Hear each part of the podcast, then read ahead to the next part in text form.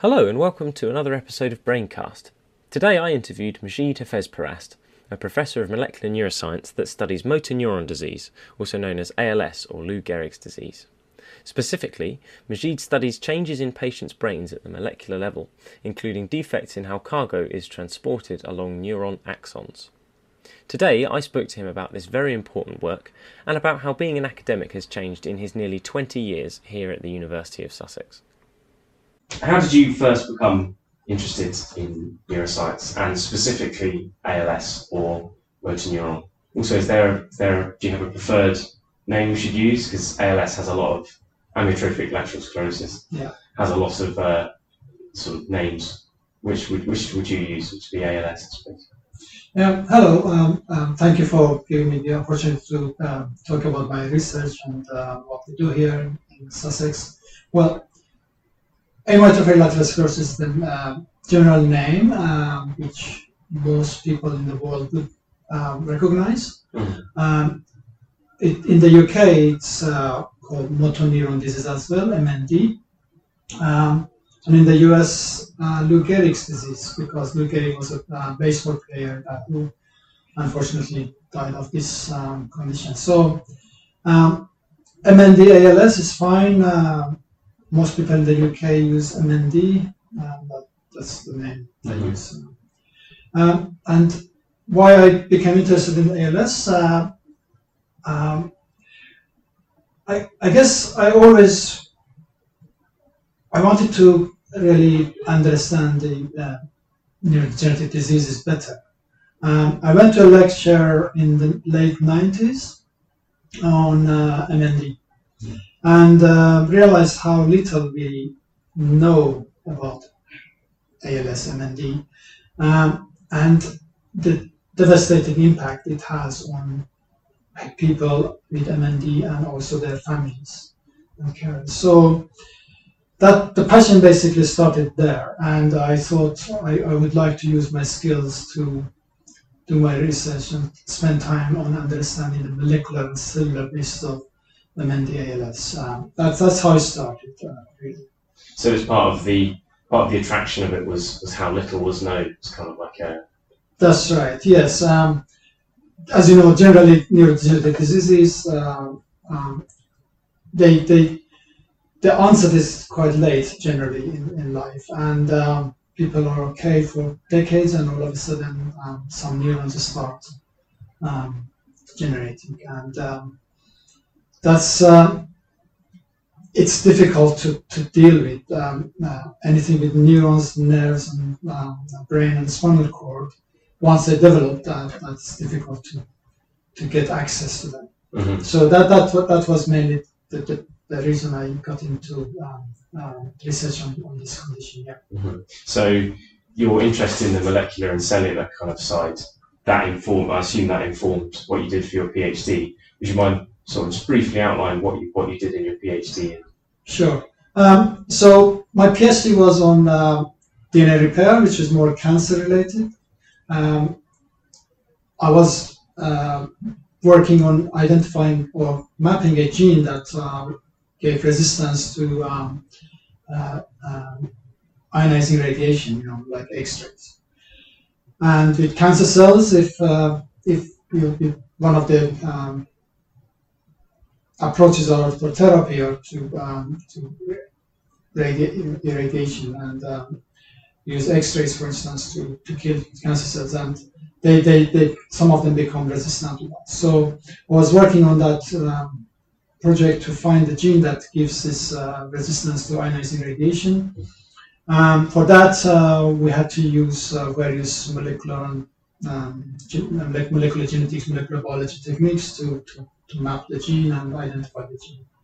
So um, those skills in mapping genes and uh, gene cloning and identifying genes that are causing a phenotype, those skills that I had then um, helped me with my research into neurodegenerative diseases. As I said, with uh, ALS, nothing really, not much really was known. At the time, there was only one gene, uh, superoxide dismutase 1, that had been identified to be associated with, with uh, ALS MND. Um, we knew we know that uh, around 10% of uh, these um, ALS cases are familial, but 90% are non-familial, sporadic. They don't run in families. But um, there were other genes that um, needed to be identified, and my skills and training in gene hunting. Helped me and encouraged me to get into the uh, field of ALS and after that. Yeah. So even though you didn't uh, necessarily get a PhD in something sort of directly related to your interests, it actually ended up proving really useful in gene hunting. I think that's a good way to put it. Absolutely, yeah, yeah. With PhD is basically you've been trained to be to think and work like a scientist, Mm. and the skills that you learn there they can be applicable in many fields that you can use. Yeah, Well, I suppose that's quite reassuring to people who end up doing PhDs and things not quite aligned directly with what, what they're interested in. yeah, absolutely. I mean, the, the scientists, even when they start working on a research uh, in their early career, you end up doing something quite different from what they started. It's just uh, where your interest takes you, you go Mhm. follow it, follow your passion Mhm. and interest. Yeah. So, uh, related to that, was was there any specific part of your PhD that you found especially challenging? Was there anything that you found was more difficult than you expected, perhaps? The main thing was the time. It short time is very short. Although it's three years, four years sometimes. Uh, if you're if, if if you're one of these programs that like the Sussex Neuroscience program, but still it is short. Mhm. Um, and uh, with the training you need to get and all the uh, aspects of research to get to going and running, um, it's really the time pressure that uh, one needs to be aware of and uh, use the time efficiently. So that was stressful. And the other stress was the that we were competing with another group Oh, right. on the same project. So um, uh, that was again stress that really put a lot of pressure on Mhm. getting things done and making sure that uh, all is uh, done correctly and uh, troubleshoot. You have to troubleshoot uh, in any project that there problems that you need to sort out. Um, so yeah, that that was it. Time and uh, the competition. Mm. Would you say that that competition helped you, or was it more of a where do you sort of fall on that side? Do you think it helped that there was a competition? It sort of pressured you to to you know strive to do better, or was it more of a overly stressful kind of drawback? it helped me. It, it helped. Uh, obviously, it's stressful. Um, I spent weekends in the lab, hard working till late night in the lab, working on counting chromosomes and um, doing experiments um, and looking after cells, basically tissue culture, uh, cell culture. So, um, but it helped, and um, I was in a way lucky as well. It's always you- something called luck. Um, so we man- managed to map the gene to the correct part of chromosome, to, to the right chromosome, and then uh, went to the, a conference in the U.S. and um, presented my data. And there were people there who knew about the other competing lab there. They said, well, they mapped it to another region, and I confidently said, well, they mapped it, but there is another, they had mapped it to another chromosome, but there is a bit of chromosome 2 still in that cell line that they had. Um, I said, well, that bit of chromosome 2 is where the gene is. That's, that we are correct. And it turned out to be the, the right thing. We were correct. Nice. Yeah, I was really quite pleased, vindicating. really, especially in front of all these experts that have uh, many years of experience. That was nice to be confident and say, yeah, this is this is what we think, and this is the real one. It turned out to be the, the correct, the correct data. Nice, yeah. So, your if you were to give a piece of advice to a, to a prospective PhD student, would it be about time management? You think maybe? Yes, time management, management and perseverance, and uh, yeah, it, it pays off. Mhm. Um, you, we might get negative data. We all get negative data, uh, but it's still results. So that means that if you have, you are telling others not to follow this. So you're basically teaching others not to do that. So this is good.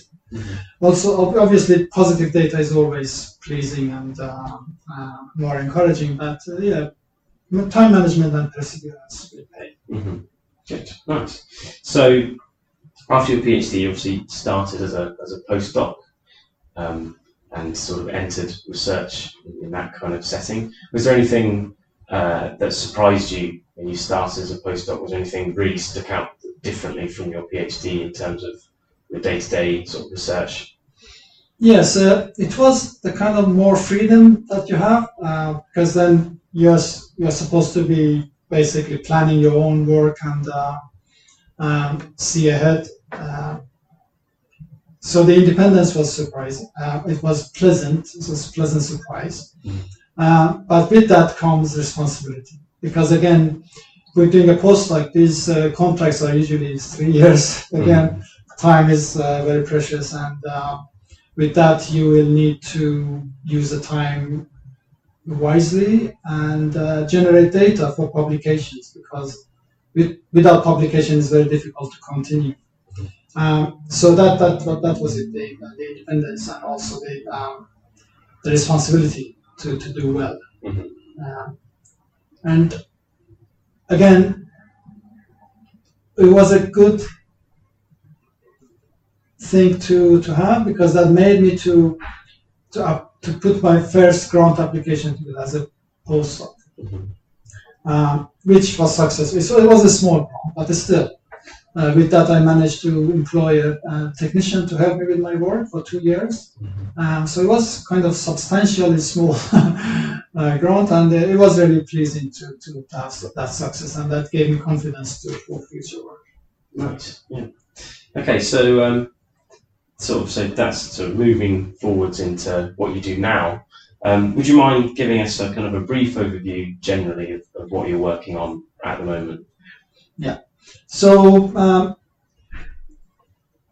are different aspects of um, research that we are we are carrying on in the lab now. Uh, motor neuron disease is a more general name uh, as well. I know it just that it's um, people use it for ALS but it's a group of diseases that are called motor neuron diseases um, because they affect uh, motor neurons. Um, some of them are childhood, um, like spinal muscular atrophy, which is a, which is a genetic disease and uh, affects infants.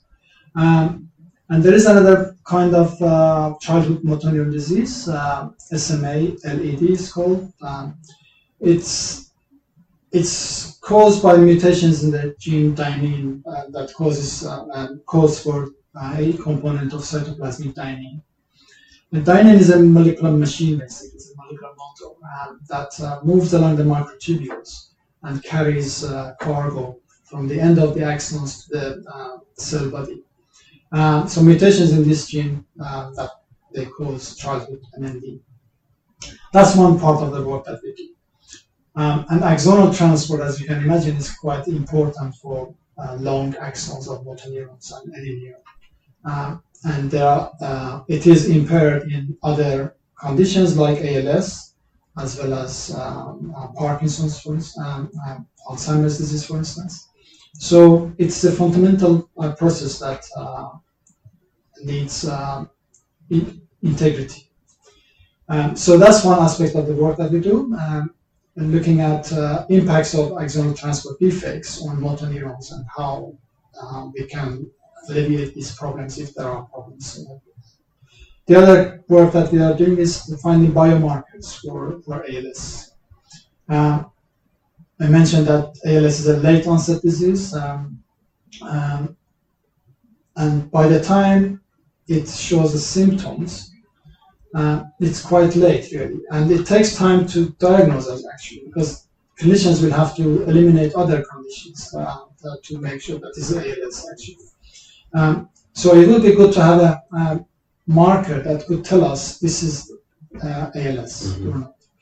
Uh, so we are looking at blood uh, blood samples of many patients and controls um, to to find out what changes in terms of non-coding RNAs in the blood like microRNAs, for instance.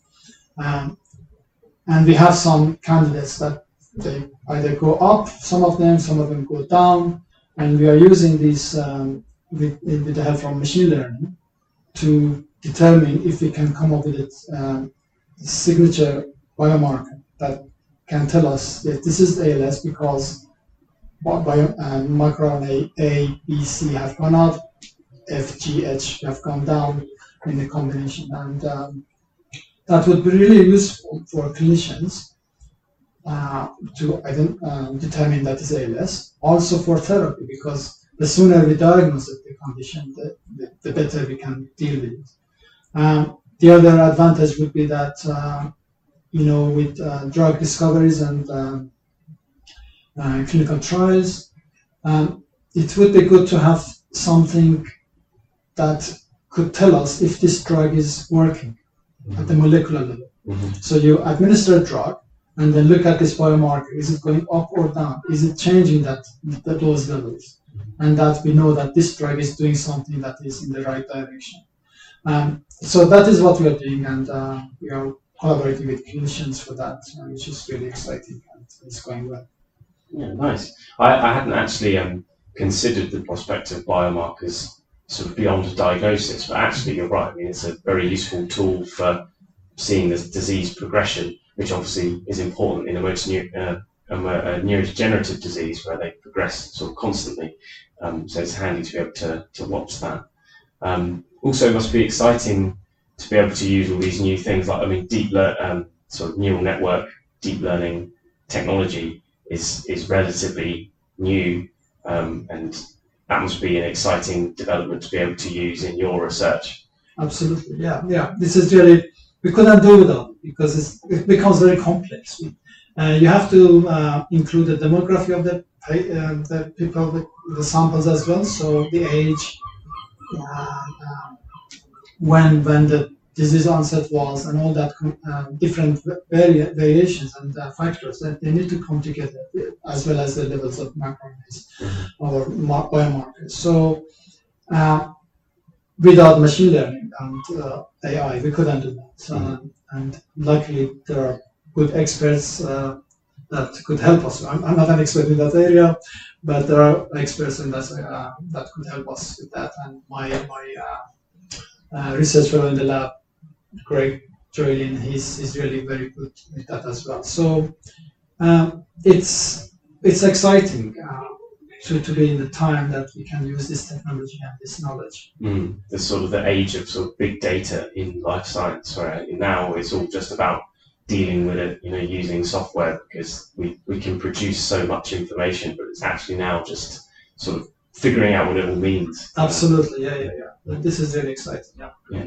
So sort of semi-related. If you had ten times the budget you have now, um, what do you think you would spend it on? What what things would you do differently, perhaps in your in your work, or what what would be priorities for you to to, to put some money behind? Yeah. So. Uh, two, two things I would consider. Uh, one is the biomarker work. Uh, with that, uh, we need more samples um, because the the more the samples, the, the more likelihood that we, um, we can get uh, valid biomarkers uh, for the, the, condition. So, uh, and you know, clinicians have to really work hard to get the samples, and people with MND and their, their relatives are really, really um, amazing in donating these samples. We couldn't really uh, thank them enough for donating those samples. Mm-hmm. Um, so and that is costly getting this done and getting samples. So that's one thing that uh, set up a system or a biobank that we could use to, uh, to get more samples uh, for, for, our research and as well as for others to use. The other aspect would be the, uh, um, you know, neurons, they're not viable. They, they're not like fibroblasts that you can take a biopsy from a a uh, brain, and um, there are some that you can generate, regenerate. But um, with people with MND, for instance, uh, we can't do biopsies and uh, culture those uh, to understand the condition. Um, and for that, uh, the only way to really get samples from patients um, is to reprogram fibroblasts. Um, induced pluripotent stem cell technology that uh, um, was developed uh, a few years ago. And so you get fibroblasts and then uh, reprogram them to stem cells to become stem cells. Mm-hmm.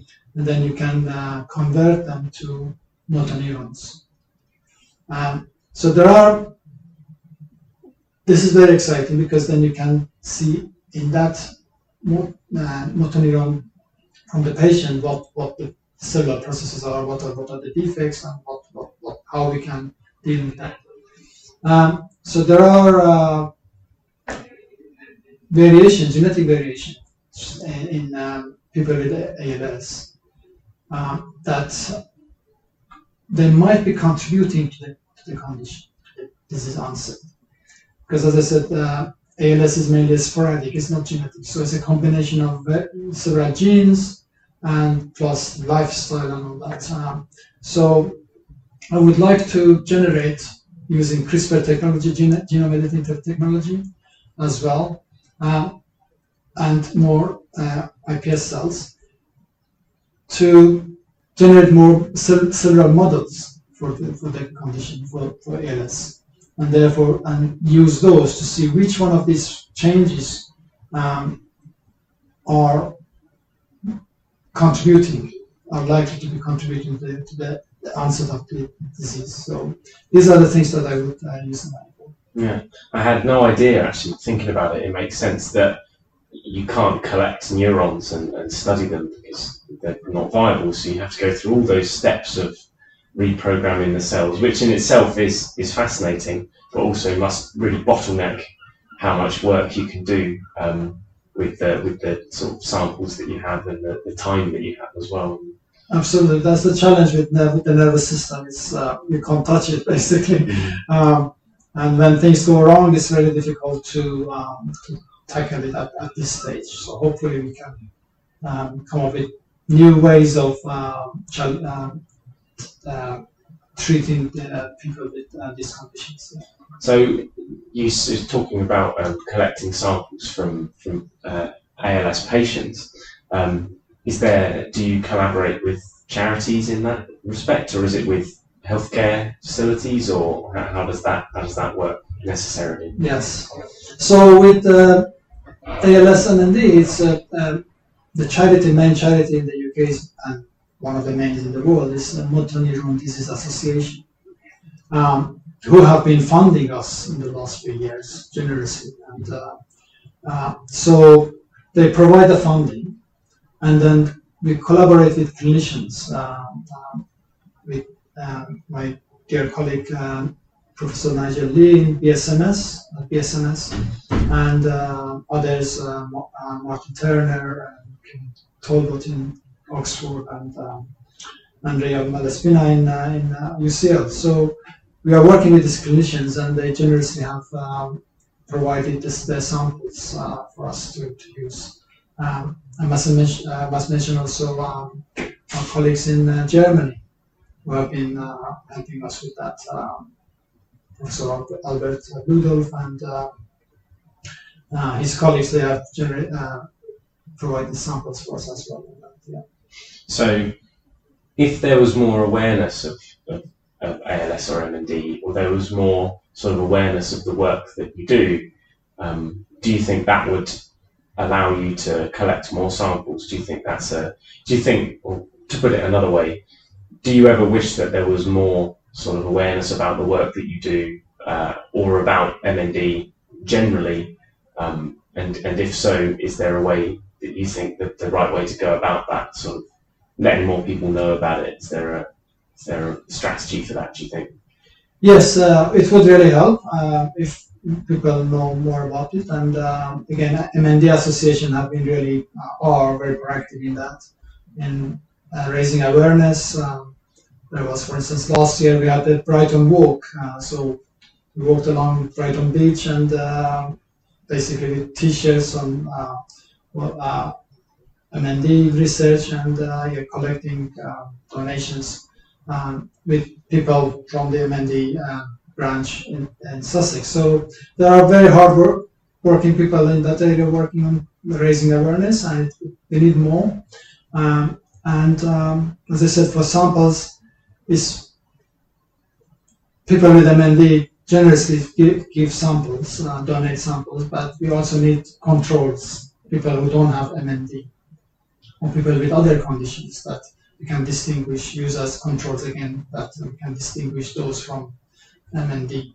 So yeah, I mean awareness is really helps a lot to uh, to to push the um, our fight against this condition Mhm. others. Yeah. So, sort of to shift gears somewhat, has anything? What What do you think has fundamentally changed about how you do your work? I mean, you've, you've been a scientist for a number of years now, a sort of long career. Has anything really? What would- What would you say is the main thing that's sort of fundamentally changed about how you do research compared to when you started? I think the biggest impact has come from the uh, human genome sequence, because with that we have it's given us so much knowledge and power to really uh, analyze the genomes of uh, people. And one of the projects that at the moment is going on is uh, called uh, Project uh, MinE, uh, and there are sequencing basically thousands of ALS cases and you know, controls. Um, and those variations that I mentioned, I can see it from that database. That I can see that there are um, variations in the genome, genes that I'm interested in, that uh, I would say, well, they are quite um, harmful. But obviously, these people have been had, had that for decades. And one question is, are these variations contributing to the condition that uh, arises? Uh, so, with with the human genome sequencing becoming available and technology that it brought, it really changed the the, the, um, the field and speed things up. I spent uh, if when I was in my postdoc. Um, the human genome sequence and the mouse genome sequence, the projects were on the way, but to identify the gene that was causing the phenotype that I was interested in, uh, it took three years and um, one postdoc, two PhD students. The same thing can be done in a few months now, Wow. with one person. Wow. So that, that's that's that's the scale, and um, sequencing thousands of genomes in, in a short period of time that is very amazing. And obviously, with that, uh, another technology that is helping now is AI and machine learning. That is really uh, making the, the uh, this field very very exciting. So fundamentally, for, for you, it would be um, the sort of bioinformatics and genetics uh, picking up pace to, to such a radical degree. You'd say that's probably the main thing that's Absolutely. changed the field for you. Yes, yeah. Like I can see that. I mean, that's such a profound change of speed um, that yeah, it would make sense that that would enable you to do so much more. Yeah.